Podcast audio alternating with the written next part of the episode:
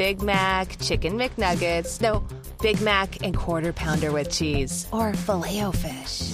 You'd be doing the same thing if you were at McDonald's because you can choose not just one, but two of your favorites for just six bucks. Tasty Big Mac, crispy 10 piece chicken McNuggets, juicy quarter pounder with cheese, or savory filet o fish. Enjoy two of your all time favorites for just six bucks, if you can decide on the two. Prices and participation may vary, cannot be combined with any other offer or combo meal, single item at regular price. लीजिए सुनिए प्रेमचंद की लिखी कहानी, एक आँच की कसर। वाचन समीर गोस्वामी का है। सारे नगर में महाशय यशोदानंद का बखान हो रहा था। नगर ही में नहीं, समस्त प्रांत में उनकी कीर्ति गाई जाती थी। समाचार पत्रों में टिप्पणियाँ हो रही थीं। मित्रों से प्रशंसापूर्ण पत्रों का तांता लगा हुआ था। समाज सेवा इसको कहते हैं। उन्नत विचार के लोग ऐसा ही करते हैं। महाशय जी ने शिक्षित समुदाय का मुख उज्जवल कर दिया। अब कौन ये कहने का साहस कर सकता है कि हमारे नेता केवल बात के धनी हैं, काम के धनी नहीं। महाशय जी चाहते तो अपने पुत्र के लिए उन्हें कम से कम बीस हज़ार रुपये दहेज में मिलते। उस पर खुशामद घाते में।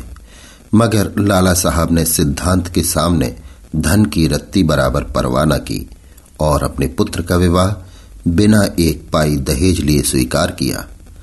वाह वाह, हिम्मत हो तो ऐसी हो, सिद्धांत प्रेम हो तो ऐसा हो, आदर्श पालन हो तो ऐसा हो। वाह रे सच्चे वीर, अपनी माता के सच्चे सपूत, तूने वो कर दिखाया जो कभी किसी ने ना किया था। हम बड़े गर्व से तेरे सामने मस्तक नवाते हैं। महोदय यशोदानंद के दो पुत्र थे। बड़ा लड़का पढ़ लिख कर फाजिल हो चुका था। उसी का विवाह हो रहा था। और जैसा हम देख चुके हैं, बिना कुछ दहेज लिए। आज वर का तिलक था। शाहजहांपुर के महाशय स्वामी दयाल तिलक लेकर आने वाले थे। शहर के गणमान्य सज्जनों को निमंत्रण दे दिए थे। वे लोग जमा हो गए थे। महफिल सजी हुई थी। एक प्रवीण सितारी अपने कौशल दिखाकर लोगों को मुग्ध कर रहा था। दावत का सामान भी तैयार था। मित्रगण यशोदानंद को बधाइयाँ दे रहे थे। एक महाशय बोले, तुमने तो यार कमाल कर दिया। दूसरे, कमाल? ये देखिए कि झंडे गाड़ दिए। अब तक जिसे देखा, मंच पर व्याख्यान झाड़ते ही देखा। जब काम करने का अवसर आता था तो लोग दुम दबा लेते थे। तीसरे कैसे कैसे बहाने गढ़े जाते हैं? साहब, हमें तो दहेज से सख्त नफरत है। ये मेरे सिद्धांत के विरुद्ध है। पर करूँ क्या? बच्चे की अम्मी जान नहीं मानती। कोई अपने बाप पर फेंकता है, कोई और किसी खुर्राट पर। चौथे, अजी, कितने तो ऐसे बेहया है जो साफ़ साफ़ कह देते हैं कि हमने लड़के की शिक्षा दीक्षा में जितना खर्च किया है, वो हमें मिलना चाहिए। मानो उन्होंने ये रुपए किसी बैंक में जमा किए थे। पांचवे खूब समझ रहा हूँ। आप लोग मुझ पर छींटे उड़ा रहे हैं। इसमें लड़के वालों का ही सारा दोष है या लड़की वालों का भी कुछ है? पहले, लड़की वाले का क्या दोष है? सिवाय इसके कि वो लड़की का बाप है? दूसरे, सारा दोष ईश्वर का जिसने लड़कियाँ पैदा की। क्यों? पांचवे, मैं ये नहीं कहता, न सारा दोष लड़की वाले का है, न सारा दोष लड़के वाले का। दोनों ही दोषी हैं। अगर लड़की वाला कुछ न देता तो उसे ये शिकायत करने का तो कोई अधिकार नहीं है कि डाल क्यों नहीं लाए, सुंदर जोड़े क्यों नहीं लाए बाजे गाजे और धूमधाम के साथ क्यों नहीं आए? बताइए। चौथे हाँ आपका ये प्रश्न गौर करने लायक है। मेरी समझ में तो ऐसी दशा में लड़के के पिता से ये शिकायत न होनी चाहिए। पाँचवें तो यो कहिए कि दहेज की प्रथा के साथ ही डाल गहने और जोड़ों की प्रथा भी त्याज्य है। केवल दहेज को मिटाने का प्रयत्न करना व्यर्थ है। यशोदानंद। ये भी लैम एक्सक्यूज है, मैंने दहेज नहीं लिया है, लेकिन क्या डाल गहने ना ले जाऊँगा? पहले, महाशय आपकी बात निराली है। आप अपनी गिनती हम दुनिया वालों के साथ क्यों करते हैं? आपका स्थान तो देवताओं के साथ है। दूसरे, बीस हज़ार की रकम छोड़ दी क्या बात है?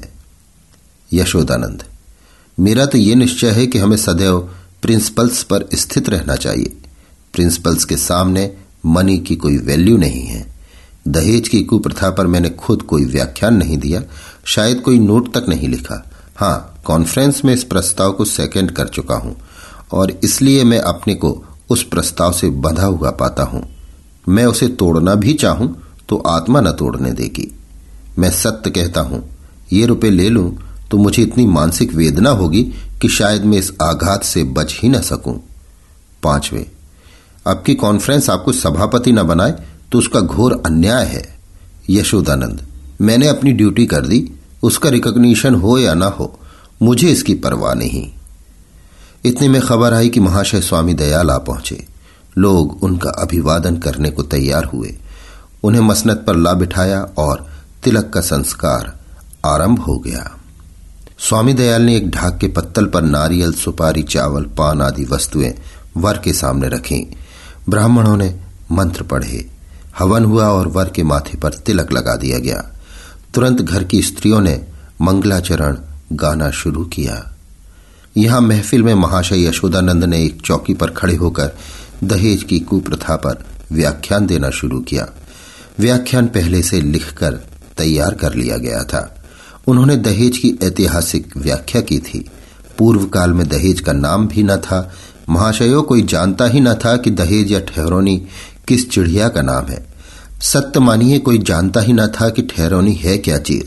पशु या पक्षी, आसमान या ज़मीन में, खाने में या पीने में। बादशाही जमाने में इस प्रथा की बुनियाद पड़ी। हमारे युवक सेनाओं में सम्मिलित होने लगे। ये वीर लोग थे। सेनाओं में जाना गर्व की बात समझते थे। माताएँ अपने दुलारों को अपने हाथ से शस्त्रों से सजाकर रण क्षेत्र में भेजती थी। इस भांति युवकों की संख्या कम होने लगी और लड़कों का मोल तोल शुरू हुआ। आज ये नौबत आ गई है कि मेरी इस तुच्छ, महातुच्छ सेवा पर पत्रों में टिप्पणियाँ हो रही हैं। मानो मैंने कोई असाधारण काम किया है। मैं कहता हूँ, अगर आप संसार में जीवित रहना चाहते हैं तो इस प्रथा का तुरंत अंत कीजिए। एक महाशय ने शंका की क्या इसका अंत किए बिना हम सब मर जाएँगे? यशोदानंद, अगर ऐसा होता तो क्या पूछना था? लोगों को दंड मिल जाता और वास्तव में ऐसा होना चाहिए। ये ईश्वर का अत्याचार है कि ऐसे लोभी धन पर गिरने वाले, बुरदा फरोश, अपनी संतान का विक्रय करने वाले नराधम जीवित हैं और सुखी हैं। समाज उनका तिरस्कार नहीं करता, मगर वो सब बुरदा फरोश हैं, इत्यादि। व्याख्यान बहुत लंबा और हास्य से भरा हुआ था। लोगों ने खूब वाहवाह की। अपना वक्तव्य समाप्त करने के बाद उन्होंने अपने छोटे लड़के परमानंद को, जिसकी अवस्था कोई सात वर्ष की थी, मंच पर खड़ा किया। उसे उन्होंने एक छोटा सा व्याख्यान लिखकर दे रखा था। दिखाना चाहते थे कि स्कूल के छोटे बालक भी कितने कुशाग्र बुद्धि हैं। सभा समाजों में बालकों से व्याख्यान दिलाने की प्रथा है ही किसी को कौतूहल न हुआ। बालक बड़ा सुंदर, होनहार, हसमुख था। मुस्कुराता हुआ मंच पर आया और जेब से एक कागज़ निकालकर बड़े गर्व के साथ उच्च स्वर में पढ़ने लगा। प्रिय बंधुवर, नमस्कार। आपके पत्र से विदित होता है कि आपको मुझ पर विश्वास नहीं है। मैं ईश्वर को साक्षी करके निवेदन करता हूँ कि निर्दिष्ट धन आपकी सेवा में इतनी गुप्त रीत से पहुंचेगा कि किसी को लेश मात्र भी संदेह न होगा। हाँ, केवल एक जिज्ञासा करने की धृष्टता करता हूँ। इस व्यापार को गुप्त रखने से आपको जो सम्मान और प्रतिष्ठा लाभ होगा और मेरे निकटवर्ती में मेरी जो निंदा की जाएगी, उसके उपलक्ष्य में मेरे साथ क्या रियायत होगी? मेरा विनीत अनुरोध है कि 25 में से पाँच निकालकर मेरे साथ न्याय किया जाए। महाशय यशोदानंद घर में मेहमानों के लिए भोजन परोसने का आदेश करने गए थे। निकले तो ये वाक उनके कान में पड़ा। पच्चीस में से पाँच निकालकर मेरे साथ न्याय कीजिए। चेहरा फक हो गया। झपट कर लड़के के पास गए। कागज़ उसके हाथ से छीन लिया और बोले, नालायक, ये क्या पढ़ रहा है? ये तो किसी मुवक्किल का खत है जो उसने अपने मुकदमे के बारे में लिखा था। ये तो कहाँ से उठा लाया? शैतान जा वो कागज़ ला जो तुझे लिख कर दिया था। एक महाशय पढ़ने दीजिए, इस तहरीर में जो लुत्फ है, वो किसी दूसरी तकरीर में ना होगा। दूसरे, जादू वो जो सिर पर चढ़ के बोले। तीसरे, अब जलसा बर्खास्त कीजिए, मैं तो चला। चौथे, यहाँ भी चलते हुए। यशोदानंद, बैठिए बैठिए, पत्थर लगाए जा रहे हैं। पहले, बेटा परमानंद, जरा यहाँ तो आना, तुमने वो कागज़ कहाँ पाया?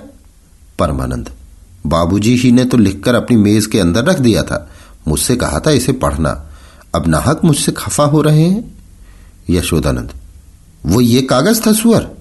मैंने तो मेज के ऊपर ही रख दिया था। तूने ड्रायर में से ये क्यों कागज़ निकाला? परमानंद, मुझे मेज पर नहीं मिला। यशोदानंद तुम मुझसे क्यों नहीं कहा? ड्रायर क्यों खोला? देखो, आज ऐसी खबर लेता हूँ कि तुम भी याद करोगे। पहले ये आकाशवाणी है। दूसरे, इसको लीडरी कहते हैं कि अपना उल्लू भी सीधा करो और नेक नाम भी बनो। तीसरे, शर्म आनी चाहिए। ये त्याग से मिलता है, धोखाधड़ी से नहीं। चौथे, मिल तो गया था, पर एक आँच की कसर रह गई। पांचवे, ईश्वर पाखंडियों को यों ही दंड देता है।